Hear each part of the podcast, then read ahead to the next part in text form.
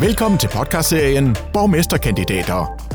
I forbindelse med kommunalvalget den 16. november får du mulighed for at lære lidt mere om de enkelte kandidater, som stiller op til posten som borgmester i deres respektive kommuner. Det er Freddy Fej, der har sat de enkelte borgmesterkandidater i stævne til en hyggesnak om løst og fast, men nok mest politik, når alt kommer til alt.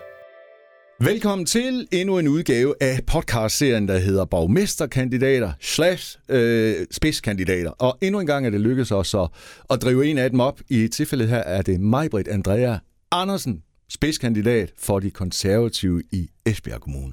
Velkommen til, Majbritt. Tusind tak. Og var det forkert? Hvilket er det? Det hele.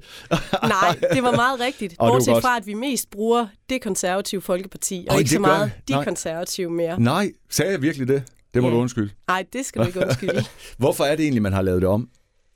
Det ved jeg faktisk ikke. Altså, jeg tror, ligesom lidt på linje med de radikale, har jo også vivlet lidt frem og tilbage omkring deres navn, så tror jeg, vi har fundet vores ben i det her. Og jeg tror også, det har været et signal til befolkningen om, at man ville gerne se sig mere i slyttersko fra den tid, hvor man jo brugte Det Konservative Folkeparti rigtig meget, og ikke så meget De Konservative. Sådan lidt gammelt, ikke at sige de? Ja, det kan det lyder bedre at gøre det. Jo, jeg synes, det ligger lidt bedre i munden. Ja, det er sådan noget, altså de, det lyder som sådan et eller andet levn fra fortiden. Nu ved jeg da godt, du lige har været op og ned af en, som du skulle sige de til, vel?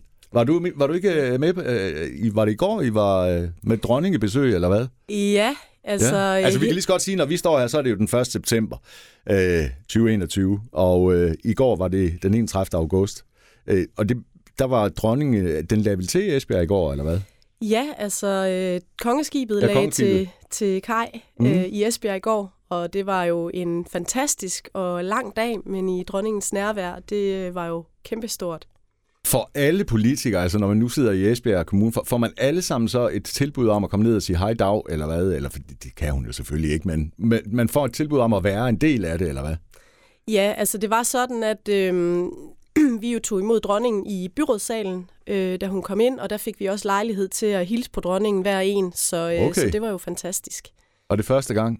Det er første gang for mig, ja, og flere af mine kollegaer har også mødt hende tidligere, men det gør jo ikke æren mindre. Nej, selvfølgelig ikke. Nu ved jeg heller ikke, hvor meget royalist du er jo. Jeg er rigtig stor royalist. Jeg elsker vores kongehus, og jeg synes, de gør et fortrinligt job med at repræsentere vores land, både i Danmark, men også udadtil. Det gør de bestemt også. Jeg er lidt enig. Maja, lad os lige starte et andet sted, fordi at, altså, du er som sagt Det Konservatives spidskandidat i Esbjerg Kommune, men du er ikke helt ny. Du blev valgt ind sidste gang jo. Ja, jeg blev valgt ind til valget 2017, men startede så i 2018. Ikke? Okay, men allerede, altså inden man når dertil, hvor man tænker, at jeg skal i politik, og jeg skal være opstillingsberettiget osv., altså hvor kommer det fra hos dig? Altså hvor er det der, jeg kalder det som regel mod, fordi jeg synes, det er modet. Det er jo øretævernes holdeplads, altså. Det er det, og det har jeg også om nogen mærket indimellem. Men sådan er det. Ja, det kan vi vende tilbage til. Hvor kommer det fra? Ja, altså, hvor er interessen for politik? Jamen altså, jeg kommer fra et hjem, hvor man altid har drøftet politik og politiske emner. Ikke sådan partipolitisk på den måde, men altid sådan drøftet politiske dagsordner.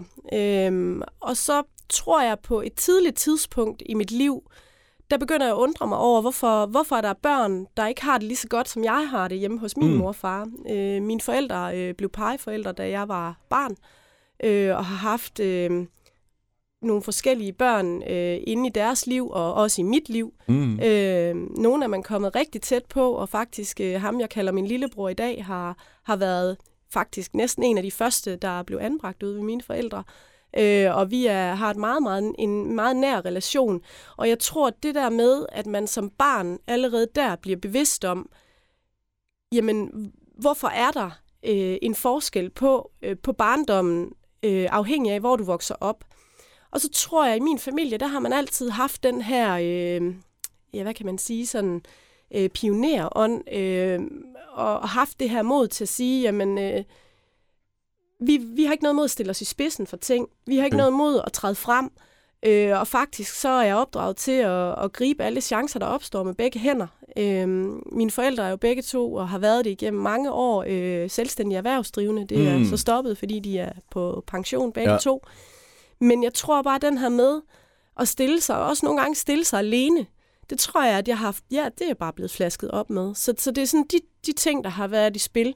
Og da chancen den så bød sig her, jeg meldte mig jo ind i Det Konservative Folkeparti, da det stod allerringes til for os. Mm-hmm. Jeg er også opdraget til, at når tingene er svære, også på hjemmefronten, jamen, så rykker man stolene tættere sammen. Og det så jeg også et behov for mit parti dengang. Jeg har egentlig altid stemt konservativt, og altid bekendt mig til konservatismen. Men der fandt jeg nødvendighed i at træde tættere på mit parti og gå ind og gøre en aktiv forskel for mit parti og for borgerne.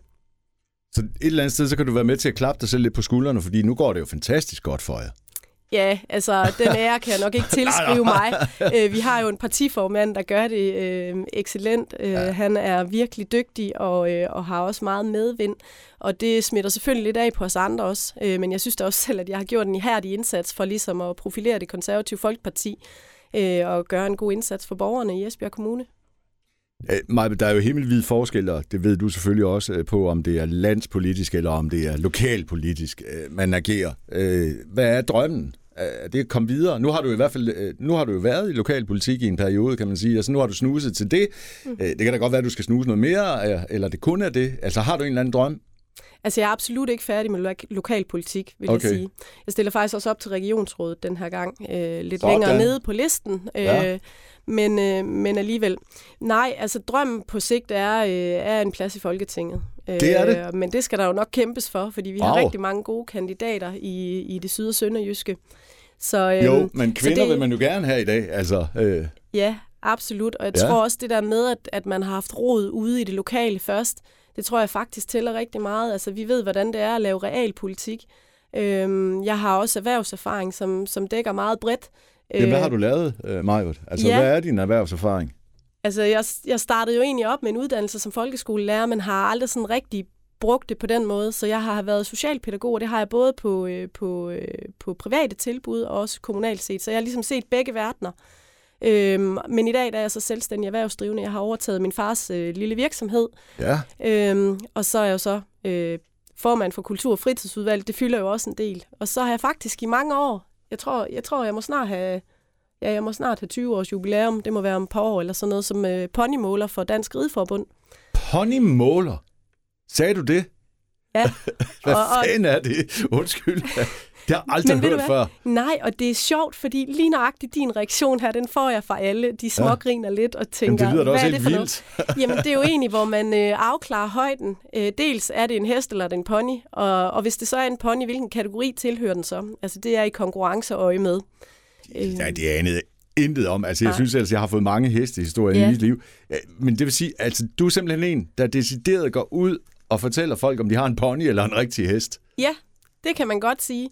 Altså, jeg er en ud af 8 ponymåler, vi har i dag på landsplan. Altså er din uddannelse decideret? Ja, jeg er autoriseret ponymåler, ja. Autoriseret ponymåler? Ja, det er der ikke mange, der er. Det er der med. Det er det vildeste. Nå, ja, der kan man bare se. Altså, er det noget, man tager under en anden ting? Altså, eller det er ikke decideret noget, man gør, eller hvad? Altså, jeg tror, jeg har jo altid været hestepige, og har jo roet ude i foreningslivet med heste for, altså, gennem mange, mange år. Ikke? Jeg fik min første pony, da jeg var 6, og startede til ridning som 4-årig. Så heste har jo altid lagt mit hjerte nær. Og så tror jeg, da jeg var i 20'erne og havde været dressurdommer nogle år, så det var ligesom om, at det var jeg kørt lidt træt i. Og så mødte jeg en ældre dame fra Holsted, som var ponymåler. Og så spurgte hun mig helt tilfældigt, om det var noget, jeg kunne tænke mig. Så røg jeg på kursus, og så blev jeg ponymåler. Og siden da, så har vi så fået strammet lidt op på vores uddannelsessystem, og så er vi så blevet snævret ind. Jeg tror faktisk, vi var over 70 på landsplan tidligere, men der var simpelthen for stor divergens i de målinger, der kom ud. Så man havde brug for en ensretning, og derved så blev vi så snævret ind til 8 ponymåler på landsplan. Hvornår er en hest en hest? Kan man sige noget om det? Altså, hvornår går det fra pony til hest? Ja, det kan man sagtens. Nå. Altså, en hest, den er over 1,48 cm i stangen. Og er det her oppe ved skuldre, eller hvor er det hen, man måler det? Det er på mankestykkets højeste sted, man det er, måler. Nej. Nå, okay. Nej, så det blev lidt teknisk. Altså, man kan ikke sige, at jeg måler på skulderen, eller jeg måler... Altså, det er på mankestykket, og det skal man nok være lidt hestekyndig for at vide, hvor det er. Det tror jeg. Det lyder altså... Altså, rider du selv rigtig meget også, eller hvad? Desværre ikke mere. Nej. Hvad har du reddet? Dressur? Eller? Jamen, som ponyrytter, der var jeg faktisk ivrig springrytter, okay. og var faktisk rigtig dygtig til det her. På et tidspunkt, så skete der sådan en skifte, og så blev det faktisk dressuren, der tog over i min ungdomsår og voksenlivet. Mm. Men det er nogle år siden, jeg afhændede min sidste dressurhest, og så har jeg avlet lidt dansk varmblods, og har også haft lidt sportsponyer, men det er så mest mine forældre, der har okay. gjort i den del, ja. Så det er heste stadigvæk den dag i dag, rigtig meget. Ja, altså vi har 2 ponyer gående hjemme med mine forældre, som mine døtre, de får en tur på en gang imellem. Okay. De er jo ikke så gamle endnu, mine børn, men de nyder rigtig meget at komme ud og få en tur på en pony. Okay. Ja. Altså ser du meget, altså nu har det jo lige været OL, og jeg ved, der er paralympisk OL, lige nu, og de er åbenbart skide gode til det der med heste, vores paralympiske rytter. Fik vi guld i går, eller i forgårs, eller hvornår? Eller hvad? Jo, i dressur. Ja, vi fik guld. Ja. Jamen, de er sindssygt dygtige. Altså, og jeg tænker faktisk også, at de her pararyttere, de har jo nogle udfordringer, de kæmper med. Mm-hmm. Men jeg tror også langt hen ad vejen, det har gjort dem stærkere. Og det ser man jo i den grad på det her plan, hvor de hiver medaljer hjem. Jeg synes, det er fantastisk. Det er så fantastisk. Helt vildt. Altså ved de almene OL, olympiske lege her, der var vi jo meget tæt på en bronzemedalje individuelt, og lidt længere fra i holdkonkurrencen. Ja.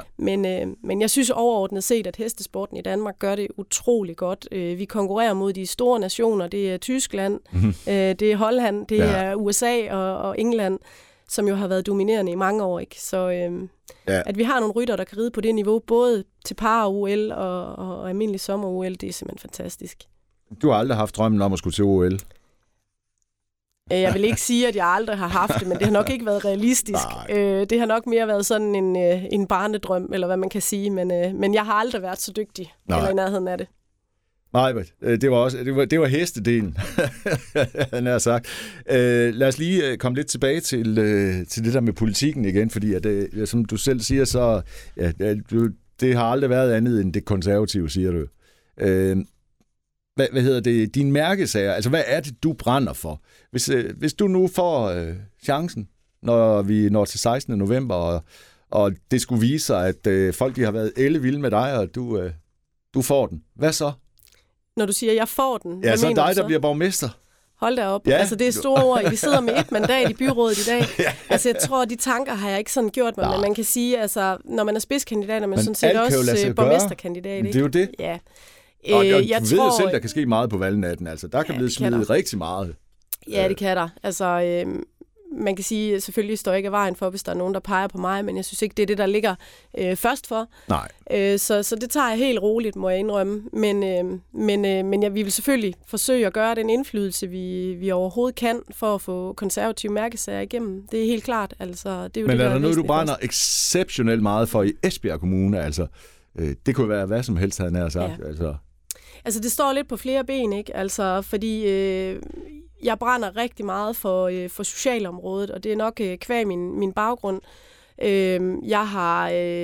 Men når du siger social, er det, altså, er det så folk, som er udsatte, som har det svært? Eller? Det er socialt udsatte, det er handicappede borgere. Jeg tror faktisk også, vi kunne gøre rigtig meget mere for parasporten. Nu er lige inde på det før, men vi kunne gøre mere for det i Esbjerg Kommune, for at lave lidt mere gunstige forhold for dem. Altså, det er noget, jeg brænder rigtig meget for, og veteranområdet har jeg faktisk også kæmpet rigtig hårdt for i den her periode, og det er også lykkes med nogle ting. Blandt andet har vi fået ansat en veterankoordinator, og var det ikke for et konservativt forslag, så har vi aldrig fået det. Prøv lige at fortælle, hvad det betyder, altså en veterankoordinator. Hvad er det? Jamen, det er faktisk en meget mangfoldig opgave. Altså, han koordinerer udadtil og indertil. Han har samtaler med veteranerne. Han deltager i mange af de her veteran-ting, vi har. Vi har også et veteran-løbeprogram, som vi støtter økonomisk, som vi faktisk også var store fortalere for at få igennem ved tidligere års budget. Og veterankoordinatoren, han kan jo også stille sig selv til rådighed, hvis der er en veteran, der har brug for at tage en overnatning i en shelter, okay, med en, der egentlig har gerne vil lægge øre til at lytte, en, der ved, hvor det er, at man kommer fra. Og René, som er blevet ansat, han har jo selv en lang fortid i forsvaret, så han ved jo i den grad, hvad det er, det går ud på. Og det vil aldrig være mere aktuelt, end det er lige nu. Nej, det kan man sige. Ja, og jeg tror også, der er en del at samle op på efter Afghanistan-krigen her. Ikke mindst dem, der kommer hjem nu. Fordi jeg kan godt høre blandt nogle af dem, at der er noget mismod. Og det forstår jeg sådan set godt. Fordi at nogen vil jo alt andet lige tænke, om det har været det værd. Men altså, de har jo levet 20 år i frihed dernede. Mm. Så det har jo ikke... Så nej, det har jo ikke været... Nej, det tænker man måske, det ikke har været helt... Ja. Altså, selvom jeg synes, det er frygteligt, det der for. Altså, det er absolut jeg så frygteligt. Tilfældigvis... Altså, jeg ved ikke, du selv så det i går, og jeg tror, det var i Horisont. Det var Puk Damsgaard, der havde lavet en fremragende... Altså, hun havde fået lov til at komme ind på en skole med nogle af de her kvindelige... Men det var selvfølgelig under et par Taliban. Mm. Hun blev vist rundt. Og allerede der kunne man jo se, at det er jo frygteligt, altså det, der foregår allerede nu. Ja, men det er dybt forfærdeligt, og ikke mindst for kvinders muligheder for at uddanne sig. Altså, de er jo blevet skubbet helt til side. Fuldstændig. Jamen, derfor synes jeg, det var så befriende. Altså, det var Puk fortalt det bare, men man kunne godt se, der var en af dem, der de der to Taliban, de stod med ryggen til, så tog hun masken ned. Vi så det ikke på fjernsyn, det er nok ikke så godt, men de fik lige fuckfingeren bagfra, og det siger jo alt om, at de gider dem jo ikke. Nej, men, de er nok magtesløse lige nu. Frygt styrer altså, jo alt. Personligt tror jeg, det var rigtig forkert at lave den her tilbagetrækning. Jeg synes, det er frygteligt, at man bare lader mennesker i stikken på den måde. Men det er en helt anden snak, Majbritt. Det er det, ja. Nå, tilbage til mærkesagerne, var det ikke sådan? Ja, jo, tak. Ja, og hvad jeg brænder for. Ja. Jamen altså, så har vi jo også, eller jeg har flere gange kæmpet for at nedbringe, sagsbehandlingstiden på byggesager, fordi det er jo til stor ulempe for både borgere og virksomheder, at der er så lang sagsbehandlingstid, og vi er nået en del af vejen, men vi er bestemt ikke i hus, vel? Og det er jo også en af de ting, der belaster os lidt i de her erhvervsklimaundersøgelser, som jo bestemt ikke giver kommunen et bedre ry, hvis vi bliver ved med at rasle ned af dem. Nej. Og det samme med byggesagsgebyr, det har vi også fået gjort et ordentligt indhug i. Altså generelt der er jeg rigtig optaget af, at vi får lavet bedre vilkår for dem, der tjener pengene, så vi fortsat kan holde en god kernevelfærd, fordi det er jo det, det handler om. Mm. Men man er jo også nødt til at forstå, at pengene de skal tjenes, før de kan bruges. Og det er sådan det, der er omdrejningspunkt i forhold til den måde, vi tænker erhvervspolitikken på. Det er sådan en god, fornuftig økonomisk tankegang, jo. Ja. Og så kan man sige, hvis vi sådan skal lidt over i et andet spor, det jeg sådan satte mig for dag 1, da jeg satte mig for bordenden i Kultur- og Fritidsudvalget, det var egentlig at blive ret skarp på, at vi skulle være bedre til at inddrage både interessenter og borgere generelt, men også politisk, fordi der har jo været tradition for, at når man lavede en politik, så var det egentlig forvaltningen, og de havde måske indkaldt nogle interessenter til, hvordan den her politik skulle se ud, og så fik man præsenteret sådan et færdigt materiale. Mm. Og det her fra dag 1 sagt, det vil jeg simpelthen ikke acceptere. Fordi vi får intet politisk ejerskab ud af det. Vi er simpelthen nødt til at være involveret i de processer. Så da vi skulle arbejde med kulturpolitikken, der... Jeg ved ikke, om min direktør har ved at få et mindre hjertetilfælde af det, men der sagde jeg simpelthen, prøv at vi er nødt til at starte fra bunden af. Jeg skal ikke præsenteres for et eller andet færdigt, det skal udvalget heller ikke. Mm-hmm. Vi er nødt til at starte fra bunden, og udvalget har været mere end villige til at gå ned ad den retning, og vi har jo arbejdet rigtig meget sidenhen med inddragelse for at få både mere politisk ejerskab på tingene, men også for, at det er vigtigt, at dem, der står ude i marken, og de borgere, der oplever kulturen omkring sig, det er jo dem, der ved noget om det her. Mm. Vi skal jo ikke tro, at vi kan tage patent på sandheden. Nej. Men Maja, hvordan har det sidste halvandet år, har det vel efterhånden været, som at være formand for Kultur- og Fritidsudvalget? Altså, har du overhovedet haft noget at lave? Ja. Nå, alligevel. Ja. Selvom det har stået fuldstændig... Altså nu... vi står her 1. september... Nu er det hele vel mere eller mindre åbent igen, ikke? Men altså, har det ikke været frygteligt halvandet år også? Jo, hvad? På mange måder, fordi vi har jo også, både som politikere og embedsværket, har jo været placeret derhjemme på kontorer, masser af foregået online. Ja. Altså, jeg er jo stor fortaler for det her med det personlige møde, fordi det der med, at man kan sidde og have øjenkontakt og mærke mennesker, Det kan du simpelthen ikke over en skærm, uanset hvor meget du prøver. Og det giver en eller anden afstand mellem mennesker, og det kan man mærke, når man både, hvis man skal sidde og forhandle omkring nogle ting, og det kan man mærke i dagligdagen. Ja. Så det der med at være kommet tilbage, det giver rigtig meget. Men jeg vil sige, det er jo ikke fordi, der ikke har været noget at lave, men der har selvfølgelig været lidt mere stille end normalt. Ja. Men så har vi jo arbejdet med nogle andre ting. Okay. Og vi jo, altså det, der har været lidt mærkeligt for Kultur- og Fritidsudvalget, tror jeg, det er nok det der med, at vi har jo været et udvalg, som har insisteret på at være rigtig meget ude. Mm-hmm. Det vil sige, at vi har afholdt møder på vores kulturinstitutioner, i foreninger osv. Altså alle de aktører, vi egentlig har med at gøre, fordi en ting er, at man sidder inden for Rådhusets fire vægge og bliver fortalt om vores kulturliv og vores foreningsliv osv. Men noget andet er altså at komme ud i marken og opleve det selv. Så det har vi haft et stort fokus på. Og det tror jeg er rigtig vigtigt, at vi får det indblik. Så det har været underligt, vores møder, hvor vi sidder i hver vores stue. Eller nogle gange har jeg været på Rådhuset, hvor embedsværket så havde været der, og de andre har siddet hjemme. Altså det har været sådan, men det giver bare ikke den samme smidighed i drøftelserne, oplever jeg ikke. Det kan du så i hvert fald glæde dig til, at nu kan I samles igen. Ja, og det har vi jo gjort noget tid, fordi man kan sige, at vores byrådssal har været indrettet med plexiglas og alverdens ting, så har vi jo kunne afholde møderne der. Men tror du ikke, det bliver en befrielse, at nu slipper I for alle restriktionerne? Absolut, og specielt kulturlivet, fordi jeg tror, at flere af vores kulturinstitutioner ligger nede på indeks 30. Altså, det vil sige, at de har haft en tredjedel af de gæster inde, som de egentlig burde have på nuværende tidspunkt. Og det er enormt trist at opleve, synes jeg. Hvad tænker du nu her i den kommende periode? Fordi altså, der kommer en regning, der skal betales. Yeah. Og de stakkels mennesker, de har jo ikke tjent en krone i. Ja, var det 530 dage, jeg så, de har haft lukket? Det er fandeme lang tid.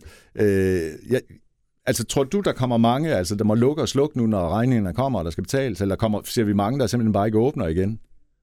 Ikke i Esbjerg Kommune, tror jeg ikke. Nej, hvorfor ikke? Generelt så har vi jo, helt generelt overordnet set, der har vi jo egentlig haft nogle kulturinstitutioner, der har været rigtig godt rustet. I Esbjerg, eller hvad? Ja, generelt i Esbjerg Kommune. Eller Esbjerg Kommune, undskyld. Ja. Som har været rigtig godt rustet. Men det har selvfølgelig nogle konsekvenser, og vi har jo også set ind i nogen, der har måttet afskedige medarbejdere osv. Og det er jo en naturlig konsekvens af, at der ikke kommer så mange gæster. Jeg tror, at den største hemsko har været det her med coronapasset. Det har simpelthen forhindret for den, at man får den her pludselige indskydelse om, nu vil vi gerne på museum, eller på Ribe Vikingecenter, eller på Fiskeri- og Søfartsmuseet, eller på Esbjerg Kunstmuseum. Altså, den her de her impulsive besøg, de manglet, dem har de ikke haft. Men man kan sige, fra kommunens side af, der har vi selvfølgelig også forsøgt at gøre noget. Vi har faktisk taget vores kulturinstitutioner med på råd i forhold til, hvordan kunne vi bedst hjælpe. Fordi vi afsatte jo ved sidste budget en coronapulje, som dels skulle dække kulturområdet. Fordi at vi godt kunne regne ud, det her det kommer nok til at nappe lidt mere end normalvis. Så, men det, de egentlig agiterede for, vores kulturinstitutioner, det var egentlig et bidrag til, at de kunne lave noget markedsføring på deres institutioner, altså samlet set. Ja. Så det afsatte vi nogle midler til her for nylig fra den pulje, og det har de været rigtig glade for, ved jeg. Men det løser jo ikke problematikken. Nej, altså, der kommer til at være et efterslæb. Ja. Men jeg er ret overbevist om, at vi har vores kulturinstitutioner stående også helt på den anden side af det her. Ja, for I har nogle temmelig store nogen. Altså Esbjerg Musikhus alene bare, ikke? Altså, det som er en voldsom en. En anden ting, jeg lige vil spørge dig om også, Majbritt, I har jo en fantastisk havn. Altså, nu skal det hele ikke bare være Esbjerg, men Esbjerg fylder meget i Esbjerg Kommune, må man sige. Men I har en fantastisk havn. Hvad med den? Er den, som den skal være, eller skal der ske mere på havnen dernede? Jamen, der skal ske mere i den forstand, at vi skal da have undersøgt alle muligheder for, hvordan kan havnen udvikle sig bedst muligt. Altså, og give virksomhederne de muligheder, de skal bruge dernede for at vækste og udvikle sig. Det tror jeg er enormt vigtigt. Altså, Esbjerg Havn er jo en livsnerve i Esbjerg. Det er jo det, Esbjerg er bygget af. Ja. Jeg kan ikke forstå, at vi har så travlt med at løbe fra, at Esbjerg er oprindelse i en fiskerby, fordi det er det, vi er. Ja. Altså, og Esbjerg kan utrolig mange ting. Og havnen, det er jo der, det er jo der, historien er begyndt. Så vi skal jo have en havneudvidelse, tænker jeg. Ja, men er det ikke, for, jeg tror ikke, det er fordi, at altså, esbjergenser i det hele taget ikke bare træt at få smidt i hovedet, hele lugter af fisk. Eller, det har det været meget, men der, når man så ser, der vil ikke, bliver der overhovedet fisket på den havn mere? Ja, jeg tror, der er lidt fiskeri dernede. Okay. Ja, der er lidt fiskeri dernede. Det synes jeg, nej, det er ikke meget. Altså, jeg tror, der skal vi vist lidt mere nordpå på Vestkysten, for at vi har reelt fiskeri. Ja. Men der er stadigvæk fiskeri på Esbjerg Havn. Okay. Dog ikke ret meget, men det er der. Om esbjergenserne er trætte af det ved jeg ikke. Altså, jeg er sådan set ligeglad. Folk må gerne tro, der lugter fisk. Altså, det gør der jo ikke. Nej, det er mange år siden. Og sidst, der lugtede noget, der var det nok slagteriaffald. Ja. Men det er også væk. Ja. Altså, så det er jo gamle historier, der hænger ved. Jeg tror i stedet for det der med, vi har talt meget om, hvordan brander vi byen og sådan noget. Ja. Altså, jeg synes jo, vi skulle bygge videre på den her fantastiske pionerhistorie, det er. Altså, prøv at tænk, hvad Esbjerg er gået fra på 150 år. Det er der ikke mange byer, der kan bryste sig af i virkeligheden, vel? Nej. Og det er jo folk, der har arbejdet hårdt. Både mænd og koner, der er gået derhjemme og taget sig af husholdning og børn og knoklet. Og det er jo dem, der har lavet det Esbjerg, vi kender i dag. Det skal vi bare huske. Ja. Så det skal vi ikke negligere. Og det synes jeg, man har en tendens til. Og man har jo forsøgt i mange år at løbe fra det, blandt andet ved at brande os på Energimetropol. Ja, vi har da noget med energi at gøre, det er jeg da helt enig i, men jeg tror bare, det siger frygtelig få mennesker frygtelig lidt. Altså jeg må indrømme, hver gang jeg hører det der, jeg kan ikke huske, hvad, altså er det Esbjerg energi til mere, eller hvad siger man, et eller andet.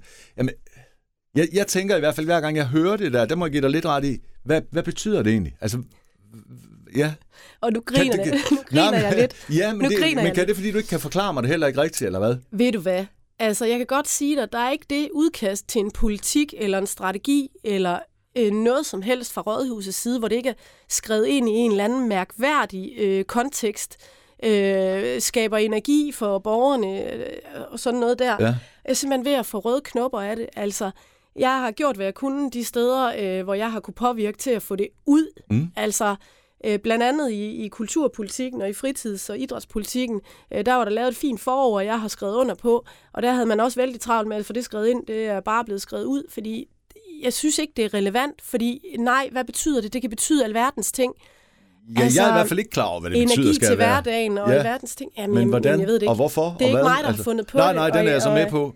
Men du vil gerne gøre det om også, altså finde et andet, altså, som kan brande Esbjerg bedre? Jeg synes selvfølgelig, at Energimetropol, men det er meget sekundært. Altså, vores område handler jo selvfølgelig også om energi, men det er jo ikke det, der tiltrækker borgere. Altså, jo, måske 0,02%, som er ingeniøruddannet, der tænker, hov, det ved vi, hvad handler om. Ja. Men altså, fakta viser bare, og sådan er det jo også, at det er meget af kvinderne, der er afgørende for, hvor man bosætter sig henne. Hvis man kan se sig som kvinde i et område og tænker, her kan mine børn gå i en god skole og en god børnehave, her kan vi få nogle oplevelser på det kulturelle område, her er et stærkt foreningsliv, hvor vi bliver taget vel imod. Ja. Vi kan få huse til en overkommelig pris.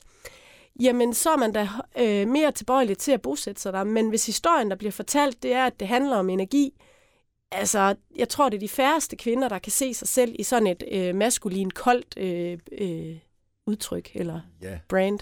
Jamen altså, jeg bryder mig sgu heller ikke om det. Altså, hvis jeg skal være, altså, fordi jeg kan ikke sætte det hen nogen steder. Altså i Esbjerg. Nej, hvor hører det til? Ja, altså, ja. Nå. Og det, man kan sige, det er jo egentlig mest sådan, altså, jeg tror egentlig mest det omkring havnen. At man tænker, at man kan se sig selv i det, og det er jo fint. Men der er altså også bare rigtig mange kvadratmeter, som ikke handler om Esbjerg Havn, som Esbjerg Kommune. Exactly. Altså prøv at køre ned i Ribe Syd, eller ud i Bramming Øst, ikke? Ja. Altså hvad... Ja, der er ikke meget havn over den. Altså, jeg bor selv i Ribe. Altså, jeg kan ikke få det til at passe ind i Ribe. Nu ved jeg også godt, det ikke er Ribe, der bruger det, men altså, det er jo stadigvæk... Altså, det er da trods alt hovedbyen, altså Esbjerg... Nå, det må du kæmpe videre for mig, for den ændret, hvis det er. Hvordan er det nu lige, Esbjerg Kommune? Er der tilvækst med borgere, eller... Oha. Jeg kan aldrig huske. Jamen, det er simpelthen, fordi jeg møder så mange kommuner. Nej, det går den forkerte vej, ikke også? Det går lidt den forkerte vej, ja. Altså, man kan jo sige, at vi efter har haft en femteplads som den femte største kommune i mange år, så overtog Vejle jo den, jeg tror, det var sidste år. Og det går ikke lige frem. Den anden vej igen. Men Majbritt, hvad er jeres store problem så i det hele taget i Esbjerg Kommune? Er det fordi, at uddannelsesstederne, de er her jo ikke? Altså, de fleste, de vælger jo helt stadigvæk at tage til Aarhus, Aalborg og Odense, København, hvis de skal et eller andet. Og så glemmer de at komme tilbage. Sådan er det jo tit i hvert fald. Altså, det er helt klart en udfordring, at vi formår ikke at holde på flere af de unge. Og de unge, der så rejser ud, formår vi ikke at få tilbage i den grad, vi burde. Og så er der selvfølgelig også en problematik, kan man sige, om at få helt nye borgere hertil. Så der er sådan flere ben, det står på i min verden.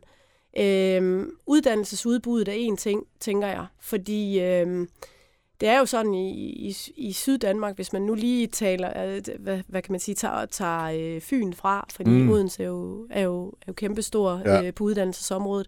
Men i Sydjylland, der har vi jo rigtig få uddannelser i forhold til, de er jo centreret om de 3-4 største byer. Ja. Men på en eller anden vis, nej, det er det da ikke. Nej. Det er det da ikke. Altså, så det bliver jo svært. Men altså, vi har jo gode kræfter i Esbjerg, der forsøger at arbejde lidt hen i retning af at tiltrække flere uddannelser. Det er jo også lykkedes senest med kandidaten på lægeuddannelsen og jura også på vej, ikke? Ja. Forhåbentlig. Nu, altså vi lige jo lidt ud over uddannelsen, altså vi mangler vel hænder i Esbjerg også, som man gør alle mulige andre steder, altså. Vi mangler arbejdskraft. Ja. Jeg sad for nyligt til møde med nogle af de store virksomheder i Esbjerg, og de mangler arbejdskraft, de mangler hænder. Hvad vil de gøre? Jamen, de er jo rådløse, altså de er jo, rodløse, ja, og de ved jo ikke, hvor de skal gribe eller gøre hen, og de prøver jo med alverdens ting i forhold til at rekruttere, og de siger jo, at bare de skal have ansat nærmest en ganske almindelig smed, så er de jo nødt til at have en rekrutteringskonsulent på, og det kan jo simpelthen ikke være rigtigt. Altså, jeg tror, vi skal arbejde langt mere, og det gør vi jo. Vi arbejder også på at få flere ud på erhvervsuddannelserne, men vi skal have endnu flere ud. Jeg tror bare, at det her, det er også en landspolitisk ting, man er nødt til at tage fat i. Jeg tror allerede dengang, man planlagde motorvejssystemet ned over Danmark, der lagde man sådan et H ned over Danmark, men man glemte det i Vestjylland. Altså, fordi hvor er infrastrukturen over ved Vestkysten, ikke? Altså, du kan jo ikke køre fra Tønder til Holstebro, uden at skal ud på alle mulige kringelkroge. Altså, det er jo frygteligt at køre den vej op. Og dermed har man jo faktisk også valgt, at man lægger et trafikalt knudepunkt på østkysten af Jylland, og så selvfølgelig også tværs over Danmark. Altså, vi har jo trods alt motorvej til Esbjerg, men det går jo øst på, ikke? Jo. Det er jo det gør. Altså... Og det, vi hører mange sige, det er, at der er langt til Esbjerg, men det ligger jo også for enden af... Jo, det gør det, men altså, ja, vi danskere, jeg har det også sådan lidt, altså, bare vi skal køre 100 km, så er det jo langt, altså. Det er jo frygteligt, det er jo en dagsrejse for os tit og ofte, ikke? Ja, hvis man tænker på, i USA, der kører de jo langt mere, end vi gør, ikke? Og tænker, det er en smuttur. Jamen, seriøst, jeg skal for eksempel til Thisted nu, og der er vi så også, og jeg ved, den der kommer jeg også til at have den tur deroppe, fordi det er jo sådan det er rigtig en trælstur, der er ingen motorvej, det er bare sådan, og du skal på den anden side Limfjorden stadigvæk, og ja... Det er elendigt. Altså, der kunne jeg godt tænke mig, at man havde... Hvorfor er der ikke noget motorvej der? Altså, ja, eller bare en motortrafikvej som fra grænsen i hvert fald til Holstebro. Altså, exactly, ja. Det vil du godt være med meget til. Altså, det kan jeg nok ikke løse på kommuneplan. Nej, det kan du nok ikke, men... Men det kunne da være en god idé, hvis man havde tænkt det ind. Altså, fordi jeg tror, det der med infrastrukturen, både for virksomhederne, men også for borgerne, det er enormt vigtigt. Altså... Jeg er helt enig. Jeg tror, det betyder mere, end man lige umiddelbart går og tror også tit og ofte. Ja. Det er ikke, fordi vi har voldsomt meget tid tilbage mere, Majbritt, men når vi nu skriver den 16. november, hvor lang tid inden da har du så været i fuld gang? Altså, du er jo allerede lidt i gang nu, kan man sige, men er det i kommunalpolitik også lidt ligesom i landspolitik, at det er de sidste 3 uger, man giver den fuld skrue, eller hvad? Ja, altså de sidste 3 uger, der tror jeg næsten ikke, man kan unde. Altså, der er kalenderen rigtig tæt pakket, og særligt den sidste uge op til. Men altså... Nej, hvad er det, der flytter stemmer? Altså flytter det stemmer, at du gør det, du gør lige nu for eksempel? Sidder og laver en podcast? Eller skal du ud og trykke hænder? Er det det, der flytter stemmer? Eller er det i det hele taget? Altså jeg tror lidt, det er bare min egen person, men jeg tror lidt, det er mere og mere... dig som person, jeg stemmer på. Jeg tror faktisk, i princippet, hvis jeg kan lide dig, så er jeg nærmest ligeglad med, hvad du står for politisk. Ja, så ikke helt, altså hvis du aftræder. Men hvis det bare er sådan inden for rimelighed, så er det ikke det, der betyder noget. Altså, tror du også, det er sådan i dag?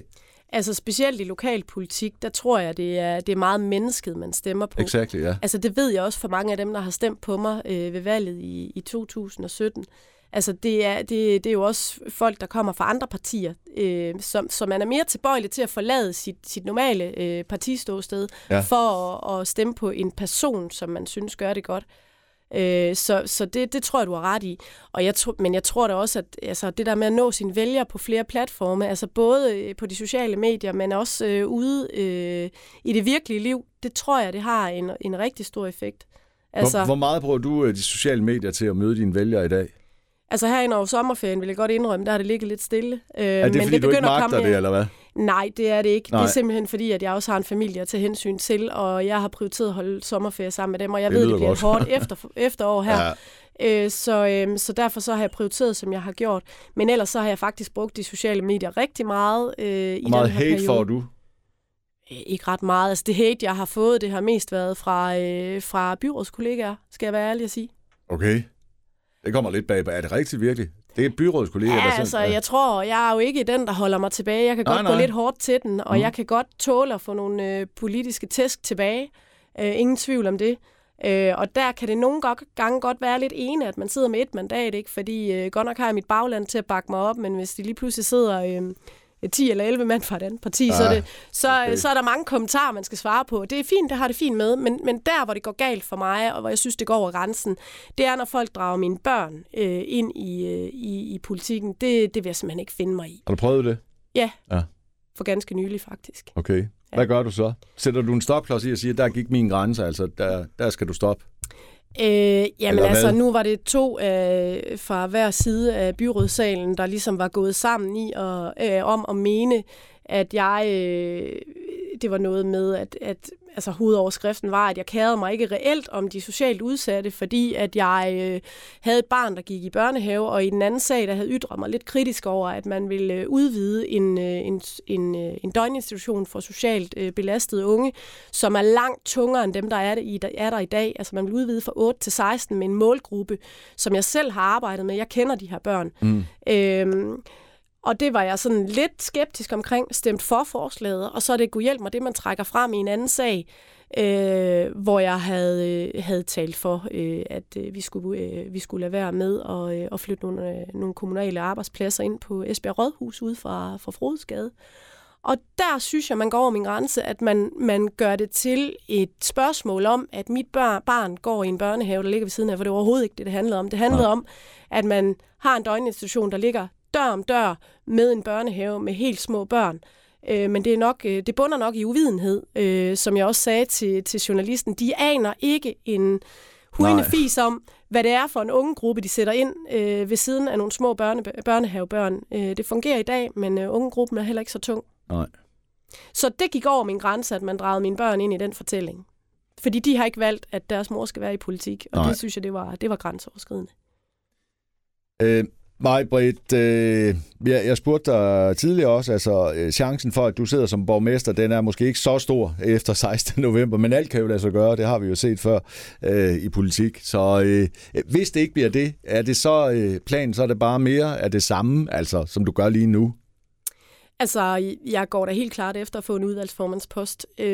Om det bliver det samme område, det må vi jo så se. Vil du gerne have det samme område, eller vil du gerne prøve noget nyt? Altså, jeg har været umådelig glad for kultur- og fritidsområdet, fordi det er så bredt og mangfoldigt. Altså, det går jo for alt lige fra SSP, forebyggelse og vejledning, SFO, kulturinstitutioner, foreningslivet og idræt og eliteidrætten. Så det har jo været meget bredt, og det har været et godt område at starte på. Og jeg interesserer mig også rigtig meget for det, men jeg tror også, altså, jeg kunne lige så godt tænke mig noget andet. Ja. Altså, jeg tror egentlig, jeg er meget åben over for, hvilket område jeg kunne. Jeg kunne måske godt tænke mig også at beskæftige mig med noget, der er lidt mere enten socialt eller arbejdsmarkedsrettet. Det kunne jeg måske godt tænke mig. Vi får se efter 16. november, hvor det bærer hen, Majbritt. Der er ingen garantier. Tusind tak, fordi at, du havde tid, og jamen, pøj, når det bliver 16. november til kommunalvalget. Ja, tusind tak for det.